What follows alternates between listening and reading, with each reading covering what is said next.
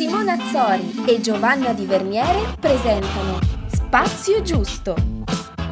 Buongiorno a tutti e siamo contenti di riavervi qui.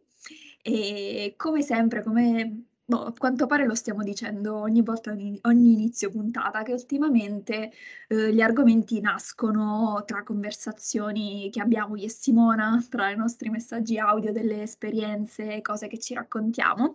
E qualche settimana fa parlavamo di un argomento in particolare, argomento che vi è piaciuto molto, che abbiamo trattato con la dottoressa Gioffreda, che è appunto eh, la sessualità. È sicuramente un, um, un argomento un po' generico, cioè detto così potrebbe, potrebbe accogliere chissà quali tanti, di, tanti argomenti, tante cose. In realtà noi ne parliamo un po' stile spazio giusto, un po' con, con le nostre esperienze, più che altro non nel, nel dettaglio, non stiamo qui a fare... Uh, no, no, se, se pensate di sentire chissà che cosa potete anche chiudere adesso così. Potete skippare la puntata e aspettare il lunedì prossimo. no, scherzo. In realtà più che altro perché noi ci confrontiamo col mondo dei social, abbiamo tante ascoltatrici e ascoltatori giovani e, e quindi eh, ci piaceva anche un po' l'idea di, di, parlare della nostra esperienza in generale, anche eh, non proprio di dettagli intimi, ma dell'approccio alla sessualità in generale. Eh, abbiamo fatto quella puntata che magari chi ancora non l'avesse ascoltata io consiglierei di recuperare perché è stata davvero interessante, prima di tutto per me e per Gio, scoprire mh, la figura professionale di una sessuologa. Ne avevamo sempre sentito parlare, avevamo tanto riso sull'imitazione di Anna Marchesini quando interpretava la sessuologa, a noi piace tanto, però non avevamo mai avuto modo di confrontarci personalmente con una figura professionale del genere e in Silvia Gioffreda abbiamo scoperto una sessuologa giovanissima, eh, social, quindi finalmente una, una, figura che rompe un po' le barriere, i silenzi, i tabù che aleggiano intorno all'argomento del sesso, della sessualità in generale. Oggi forse volevamo affrontare un po' l'argomento dal punto di vista della libertà, cioè sessualità e libertà nel parlarne, nel viverla forse ci addentriamo su qualcosa che è molto relativo, personale, soggettivo probabilmente e che avrebbe forse bisogno ancora del supporto di una, di una professionista che potremo poi in seguito coinvolgere anche eh, in seguito a qualche vostra richiesta. Eh, però, mh, esatto, come raccontava Gio, parte tutto da un confronto, come al solito privato, come al solito in, una, in un altro podcast, nel podcast che sono i nostri audio. Dovremmo, non lo so, secondo me dovremmo creare un canale Telegram in cui eh, iniziamo a parlare delle cose e poi chi vuole si unisce a questi lunghi discorsi. Esatto. La prima cosa che mi viene in mente è mm, il fatto che iniziare a parlare di sessualità non è come parlare di shopping, come parlare di arte piuttosto che di sport. E già questo nel 2021 mi fa un po' storcere il naso. Non voglio cadere nel solito cliché Ehm, in cui tutto per forza deve seguire un'evoluzione, una modernizzazione, però mi fa fare delle domande.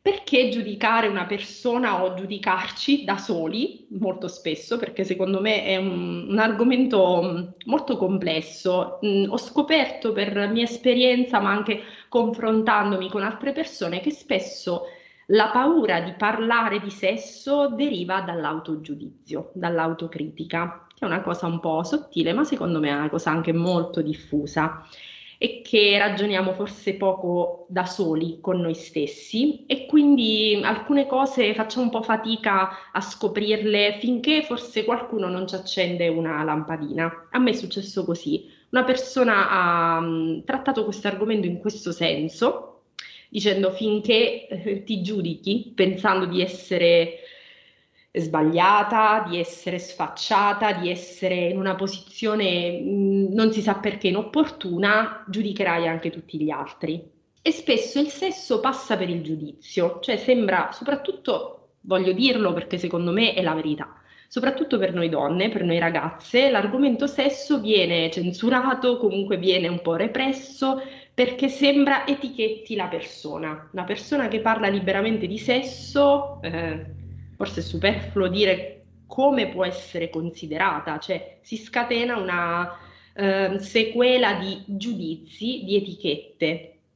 Mentre andando avanti ho, per prima ho cambiato visione, cioè ho scoperto nelle persone aperte e libere, delle persone che si conoscono molto di più, delle persone che riescono ad avere una vita sessuale molto più eh, soddisfacente e appagante, ehm, anche delle persone molto più oneste. Quindi mh, ho scoperto un modo di giudicare, etichettare le persone anche in chiave positiva attraverso la sessualità e il parlare di sessualità. Parlare con se stessi e anche con gli altri perché a volte, secondo me, prima cosa, eh, il confronto con l'altro ti aiuta sicuramente a sentirti anche meno solo, così come così come lo diciamo con la salute mentale, con tante cose, la condivisione spesso ti fa, ti fa sentire meno solo, ma proprio per questo, nel momento in cui eh, siamo i primi noi a giudicarci e non accettarci, diventa faticoso. Io ho fatto un esempio mm, banale su di me, una cosa di, di cui assolutamente non mi vergogno. Abbiamo fatto una diretta qualche, qualche mese fa, anzi, con, con Istasogno, eh, in cui io dicevo proprio questa cosa. C'è stato un periodo della mia vita in cui mi piaceva più di una persona. Perché può succedere, ragazze, lo dico alle ragazze e ai ragazzi che ascoltano, che magari sono giovani, può succedere e eh, come ho sofferto e come mi sono sentita sbagliata perché pensavo di non poterlo dire, pensavo che fosse una cosa che non si faceva perché siamo cresciuti con la classica relazione monogama che, che deve essere così fedele, fedelissima anche a 18 anni, ma non è così, vi dico che non è così.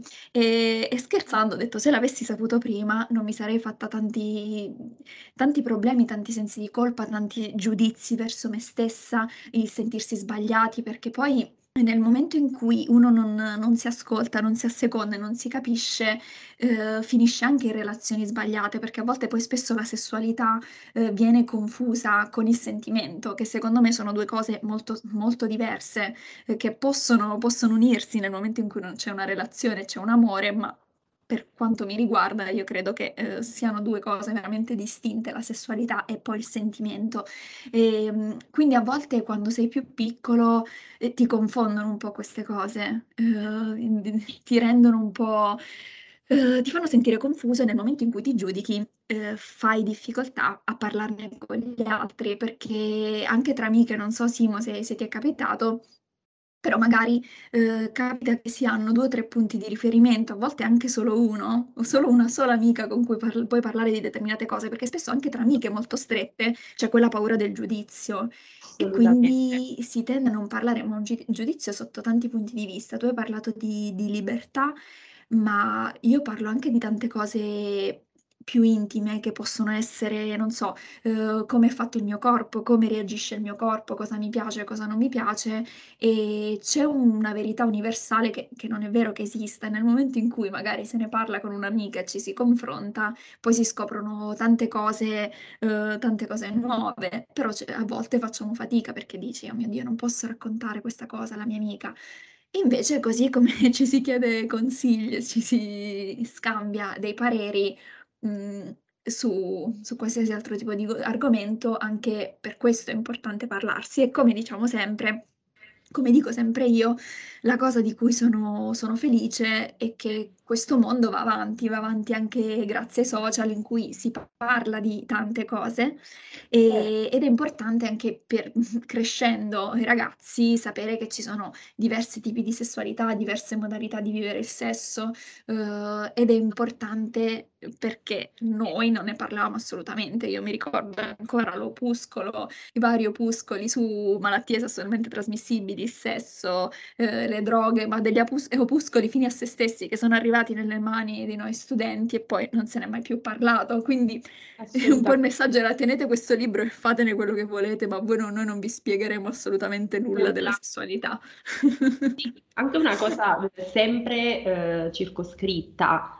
Mi ricordo intervenivano a scuola ed era anche molto utile e interessante, ma anche lì sembrava una cosa Ascoltate questa oretta di mh, chiacchierata della- del ginecologo che veniva a fare un po' di sensibilizzazione, un po' di divulgazione per la prevenzione sessuale sulle malattie sessualmente trasmissibili. Mi ricordo tutti i metodi contraccettivi spiegati, ma nulla che potesse minimamente raccontare il sesso da un altro punto di vista, cioè da un punto di vista più del piacere, da un punto di vista della eh, libertà, da un punto di vista di gestione relazionale, cioè il sesso come strumento che ti poteva far capitare qualcosa di negativo, o malattie o gravidanze indesiderate. Ancora di più il sottofondo culturale era se sei una persona che eh, in modo manifesto ha rapporti o relazioni sciolte e libere, eh, da ragazza sei una poco di buono, da ragazzo eh, male che ti possa andare, sei un puttaniere, però sei tendenzialmente sempre un po' un figo. Eh, questa era un po' la divisione mh, mm, che non trovo cambiata, questo mi, mi, preoccupa un po', anche nel giudizio e nelle parole di molte mie coetanee che sono cresciute come me, come Joe. E sicuramente c'è un aspetto di, mh, eh, generazionale. Siamo state una generazione ancora tenuta al buio. Mm, sì, si parlava di, appunto di, di malattie, di, ehm, di prevenzione per le ragazze, andate a controllarvi però mai nessuno ci ha raccontato qualcosa, cioè mai nessuno eh, ci ha spiegato eh, appunto il rapporto tra sesso e sentimento, una psicologa che venisse a raccontarci che avere delle, dei rapporti con delle persone che ci piacciono, in, con cui eh, leghiamo una relazione sessuale, siamo consenzienti, siamo attratti, Basta, cioè va bene così, non è un non reato. c'è bisogno del matrimonio. No, non è un reato non amare la persona con cui si sta, si sta insieme. Invece è sempre stato visto come una, una taglia sulla testa di, di chiunque, quindi l'amica si, eh, si, vergogna di raccontarla anche alla, alla sua più cara amica perché c'è questo sottofondo. Non è tanto una questione soggettiva quanto, secondo me, proprio sociale e, e culturale. D'altronde, dico sempre, anche la letteratura ci ha sempre propinato modelli femminili del oh, genere Madame Bovary, la monaca. Oh, stavo pensando proprio a questo. cioè, mi, sono, mi, vengono in mente la monaca di Monza, viene torturata eh, perché? Perché è una suora, perché è una peccatrice, perché eh, il, l'autore Manzoni la giudica, essendo un romanzo fort- fortemente connotato con una natura religiosa, cristiana, ortodossa, quindi eh, è famosa l'espressione in cui questo mh, mm, eh, manutentore del convento, in cui la monaca di Monza era, eh, la, la, chiama dalla finestra e lei dalla cella, Manzoni scrive, la sciagurata rispose la sciagurata, cioè non, non, si poteva immaginare che un, né chiaramente un autore di quell'epoca, tantomeno un professore di quelli che ce l'hanno magari raccontato a scuola, potesse provare a dire, sapete ragazzi, questo è un esempio che potrebbe essere studiato nell'epoca moderna come un aneddoto utile per dire nella vita si può cambiare, cioè entro in convento, mi faccio suora, poi a un certo punto mi innamoro di qualcosa che non è conciliabile con quel tipo di scelta e cambio. No, veniva spiegata come la, l'emblema della peccatrice. Eh, Madame Bovary, l'emblema della, della eh, prostituta benestante, della, della, incontentabile, dell'insoddisfatta isterica, perché poi la sessualità femminile è sempre legata all'isterismo, alla frenesia, alla... Ehm, eh, un'altra cosa un po' veramente assurda, eh, sempre associato alla ninfomania. Ecco, ninfomania e avere voglia, libertà e piacere mh, di avere tanti rapporti vanno a braccetto, sempre. Non so già se ti viene in mente qualche altro splendido personaggio femminile da associare a questo tipo. No, beh, più che altro mi, mi piacerebbe vederlo più dal punto di vista positivo, cioè nel senso che fornire uh, esempi più positivi. E sicuramente mi, Netflix in Therapy si è impossessato di me, però per esempio parlo di una serie TV come può essere Fleabag, eh, a livello di personaggio femminile che, che invece incarna la sessualità buona e positiva sotto alcuni punti di vista di, di questi tempi. Eh, non so se, se tu l'hai visto, Sex Education, che credo sia la svolta della vita, nel senso che io l'ho guardato ovviamente da adulta però il mio pensiero è stato: "Oh mio Dio, se ci fosse stata una cosa del genere quando noi eravamo avevamo quell'età, Ehm, sicuramente sarebbe stato molto più utile come più di tante cose, perché la cosa per esempio che mi ha colpito molto molto d'impatto, ehm, è stata proprio la puntata in cui nel momento in cui tu adesso parlavi della della scuola, degli incontri, mi è venuta in mente proprio la puntata in cui, ehm, dividevano uomini e donne e mostravano questi questi video in cui ai ragazzi dicevano, ehm: "Se avete rapporti soprattutto omosessuali potete prendere l'HIV" e alle donne diceva: "State attente che potete restare incinta". Quindi il punto cioè il punto di vista negativo della sessualità. E e la cosa più bella come un pericolo. Esatto, come come un rischio, come una cosa da evitare, come una cosa che può può portarti a vivere cose infernali. Ehm, e la cosa bella appunto che in in 3 minuti ti spiega che nel momento in cui tu hai un rapporto non protetto, e ricordiamoci che l'HIV pu puoi prenderlo con rapporti omosessuali, ma anche con rapporti eterosessuali, ehm, puoi andare in ospedale e c'è una sorta di profilassi che, ehm, con dei medicinali, quindi non voglio dare cattive informazioni, ma questo potete andarlo a cercare, si può f avere una sorta di di protezione barriera. E quindi è è bello dare queste informazioni giuste, nel senso che non bisogna demonizzare e dire: "Voi non dovete fare quella cosa". Si deve dire: "Okay, potete farla, state attenti come qualsiasi cosa, eh, cioè bisogna sta attenti pure se andate a scuola". Ecco, cultura. Qualsiasi cosa in generale. Ehm, non demonizzazione, come purtroppo magari è stato un po' per noi, ma cultura, quindi raccontarne il lato rischioso, non pericoloso. Cosa puoi ehm, a cosa puoi andare incontro? Ma, anche perché non solo siamo vissute in un'epoca ehm, abbiamo attraversato un'epoca secondo me in cui c'era cattiva informazione o disinformazione. Io ricordo banalmente an nella mia generazione molte più ragazzine che rimanevano incinta in modo, ehm, casuale, accidentale in età prematura. Perché? Perché ovviamente il sesso faceva parte della vita di tutti noi, ma in modo completamente, ehm, inconsapevole molto spesso, cioè, eh, non non si sapeva come viverlo, non si riusciva a chiedere a casa ai genitori nella maniera più assoluta perché tabù, mhmm, assoluto. Io ricordo una cosa, che questa fa ridere, però un po' emblematica e secondo me adesso che la dico tantissimi di voi si ritroveranno in quello che dico. Le scene di sesso in TV viste in presenza dei nostri genitori.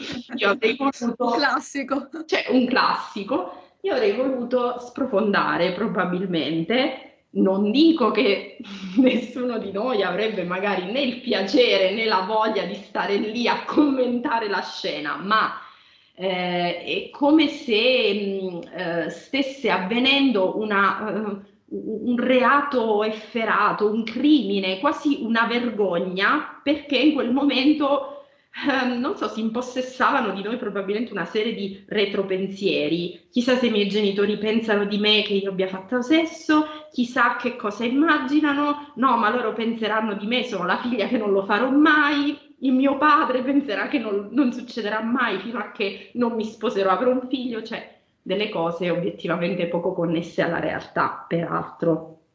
Quindi ricordo, forse oggi c'è più, più informazione, quindi non lo so, non, non, posso esprimermi perché non ho dati, non ho statistiche alla mano. Spero e credo che forse ci siano più informazioni e si possa vivere una sessualità un po' più consapevole.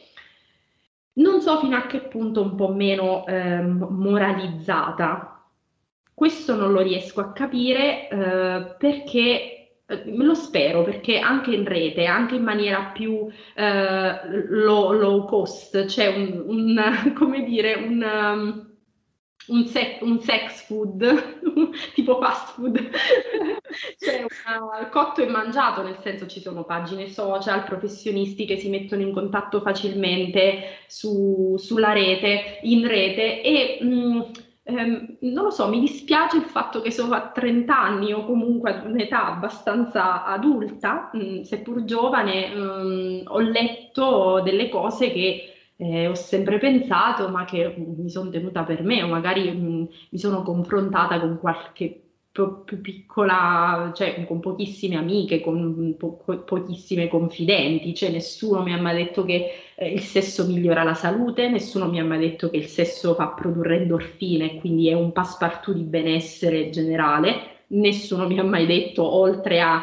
Uh, stai attenta, a parte il giudizio sui rischi, pericoli, malattie e gravidanze, anche il giudizio sulla um, reputazione, perché è strettamente connesso. Cioè è più grave eh, essere una persona che ha avuto tante esperienze mh, sessuali, soprattutto in un paese, vi parlo da persona che ha vissuto l'adolescenza in un contesto provinciale, e non essere una persona, eh, faccio un esempio, culturalmente indietro, cioè senza dei grandi contenuti culturali. È la prima cosa, il primo paragone che mi viene in mente. Non importa che tu sia eh, una deficiente, scusate proprio l'espressione colorita, è importante che tu abbia un'aura da santa che passa per questa cosa un po' assurda. Nessuno ci ha mai detto che il sesso vale come un esercizio fisico, che migliora alcune funzioni vitali, che migliora il nostro equilibrio psicofisico e psicosomatico, che migliora anche la nostra sfera di self-confidence, di, di attitudine, di autostima. E infatti ho visto tante persone, io per prima, a volte, ehm, rifugiarsi nel sesso come unico strumento perché pensiamo di non poter dare altro in alcune situazioni, perché pensavano di non poter dare altro, pensavano di non poter comunicare in alcun modo e quindi diventa, si snatura rispetto a quello che dovrebbe essere una cosa bella, diventa una cosa triste, una cosa non so se disperata, ma in alcune relazioni può diventarlo, diventa non una dipendenza in sé per sé dall'attività, ma una dipendenza dall'altro. Mi è accaduto e l'ho visto capitare intorno a me e si snatura e di conseguenza non diventa più quello che dovrebbe essere e quindi si perde un riferimento. Nessuno dice anche che si può non avere voglia di fare sesso, si può non avere attrazione, attrazione sessuale in generale, grazie, ed è giusto anche quello. L'avrei dimenticato, scusa, doveva essere... Ed è giusto anche quello, sì, e nessuno dice che si può non avere voglia in un determinato momento, che si può dire di no, e si può dire di no soprattutto se sei in coppia, anche se sei in coppia si può dire di no, non è necessario, e, e nessuno dice che, che, appunto non deve essere utilizzato come, eh, come ricatto, come modo di, di farsi amare, come mm, merce di scambio per il sentimento, soprattutto. Eh, anche questo ci, ci tenevo un po' a dirlo perché era importante. E un'altra cosa mh, che volevo, mi volevo confrontare con te perché ci stavo pensando proprio prima eh, che tu facevi il paragone dei partner sessuali di una donna e di un uomo. Eh, parlo in generale, voglio forse spezzare una lancia nei confronti de- degli uomini. Secondo me, da una parte, a volte anche noi donne abbiamo un pregiudizio, un giudizio nei confronti degli uomini, perché a volte ci sono anche degli uomini o anche delle donne sincere che iniziano una relazione e dicono: Io non voglio una relazione, a me va bene questo, potrei stare anche con un'altra persona domani o dopodomani, ma noi continuiamo ad aggredire questo genere di persona, anche se è uomo, perché non vogliamo accettarlo, perché siamo programmate per la monogamia, per dire la relazione, magari un giorno mi amerà, magari... E, e secondo me cioè, bisogna accettare la donna con più partner, ma anche l'uomo, perché secondo me se, solo perché diciamo che l'uomo non perde la sua dignità non, non vuol dire che poi non venga giudicato per quel suo stile di vita. Sono completamente d'accordo perché quando l'ho detto eh, Grazie per averlo cioè, approfondito così bene, perché non avrei saputo argomentare bene come hai fatto tu. No, mi è venuto in mente, non, appunto, sì. non era preparato così come no. tutto quello che stiamo dicendo, però nel momento in cui l'hai detto... Sempre senza generalizzare, ma parlo sempre di una mia esperienza, quindi una piccola fetta di vissuto, come al solito. Nel mio vissuto il giudizio è sempre stato molto più tipico delle donne, ragazze, amiche, compagne di classe, io per prima, cioè noi donne giudichiamo le altre donne nel mio vissuto e giudichiamo anche l'uomo. E quando mi è accaduto, è accaduto a persone a me vicine di avere l'onestà intellettuale di un uomo che dice io vorrei questo, senza costringerci, senza eh, millantare promesse inesistenti, il problema della donna, secondo me, della partner, i problemi possono essere due. Non volere quello, ma accettarlo, accontentarsi, far finta di farlo andare bene con la, non so se dire speranza, presunzione di dire cambierò questa cosa, va a finire sempre molto male, lo dico a chi... No, sì, è bello dirlo perché appunto noi qui entriamo in un discorso anche molto sentimentale, però quello che dicevo prima, che a volte, proprio per questo quando dicevo il sesso non è merce di scambio per ricevere poi in cambio un sentimento... Uh, molto bello. Eh, sì, mi è riuscita così, però... Sì, sì, sì, sì, ehm, è, è espressione perfetta, proprio... A volte anche rispettare la scelta dell'altra persona, uomo o donna che ecco. sia, di certo. vivere un rapporto in libertà e accettare quel tipo di, di onestà, perché a volte ecco. facciamo fatica ad accettarla. Mm, è, è molto bella anche questa, um, questa um, diciamo, questo aspetto del rispetto, perché non è rispettoso solo eh, venire a letto con il partner, andare a letto con il partner ehm, promettendo necessariamente un sentimento. Allora quello è rispetto. Non avere un sentimento non è rispetto, dipende da come viene impostato a volte è rispettoso quello che può conseguire. Una persona chiara che mh, ha un approccio, ha un rapporto con te e anticipa il fatto che vuole qualcosa di, di prettamente erotico, fisico, non necessariamente sentimentale, ehm, non, è, non è molto rispettoso secondo me poi dall'altro lato attivare meccanismi come il controllo, la gelosia, il pressing, l'aspettativa che si ripercuote perché si, si manca di rispetto probabilmente molto di più in quel caso. E, e in generale penso anche che ci sia un altro grande problema, cioè un, il primo problema è quello di confondere o comunque di accontentarsi, di fingere che vada bene una cosa che in realtà non ci va bene, ma anche quello che una donna spesso fa fatica sia con se stessa che col partner, che con le amiche, ad ammettere anche a me va bene un rapporto sciolto, anche a me va bene un rapporto, è la prima a giudicarsi e quindi finge di volere poi chissà quale grande storia d'amore quando in realtà probabilmente ha solo il piacere, il bisogno, l'esigenza di un rapporto sessuale. E, e innesca un meccanismo di ipocrisia, di finzione, di anche a volte di farsi del male perché inizi a legarti a una persona che poi magari a livello intellettuale non è la persona giusta per te, perché può Certo. succedere. Per questo dicevo che sesso e amore sono due cose che a volte sono completamente distinte. E non so, mi verrebbe da, da concludere, poi faccio concludere anche a te dicendo che in realtà nel sesso tutto è lecito tutto ciò che è onesto nei confronti dell'altro e verso se stessi. Quindi eh, proviamo un po' a liberarci da queste catene che ci, ci obbligano e soprattutto lo dico alle nuove generazioni eh, per fare in modo che non ripetano i nostri stessi errori perché noi siamo un po' quella generazione di mezzo che aveva abbandonato, abbandonato alcune frustrazioni, eh, però comunque bloccati che ci portavamo dietro un po' quello zainetto che ci aveva dato la generazione precedente. Quindi voi posatelo questo zainetto, noi ve l'abbiamo dato, ma voi non, non lo prendete, non accettatelo.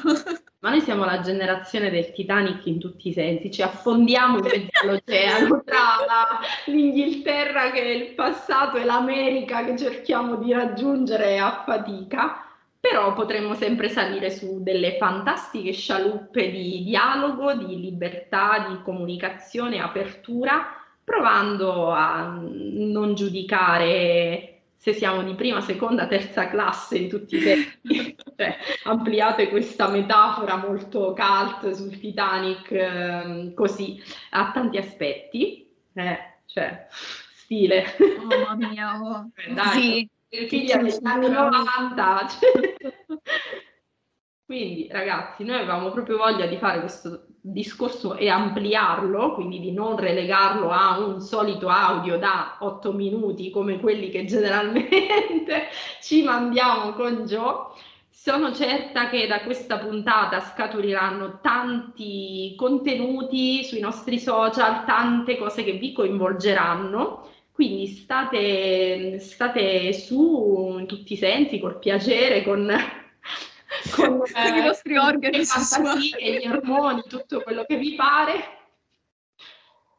E io e Gio ci vediamo sulla bretella, che è una cosa nostra che non, non, ci tengo non, ci tengo ad approfondire, ma ci tenevo a dire a lei, e visto che siamo una grande famiglia, noi parliamo apertamente senza spiegare troppo, però è stato molto bello e molto divertente, anche perché ah, il solo parlare di sesso, secondo me, molto spesso fa molto bene perché stimola, stimola, il cervello ed è una cosa che può essere davvero liberatoria, terapeutica e molto divertente. Quindi fateci sapere cosa ne pensate della puntata una volta ascoltata, se avete bisogno del contatto della dottoressa Silvia Gioffreda basta chiedercelo, ma la trovate liberamente sui social e noi come sempre vi aspettiamo nel nostro e nel vostro spazio giusto, anche hot se volete. Ciao ragazzi!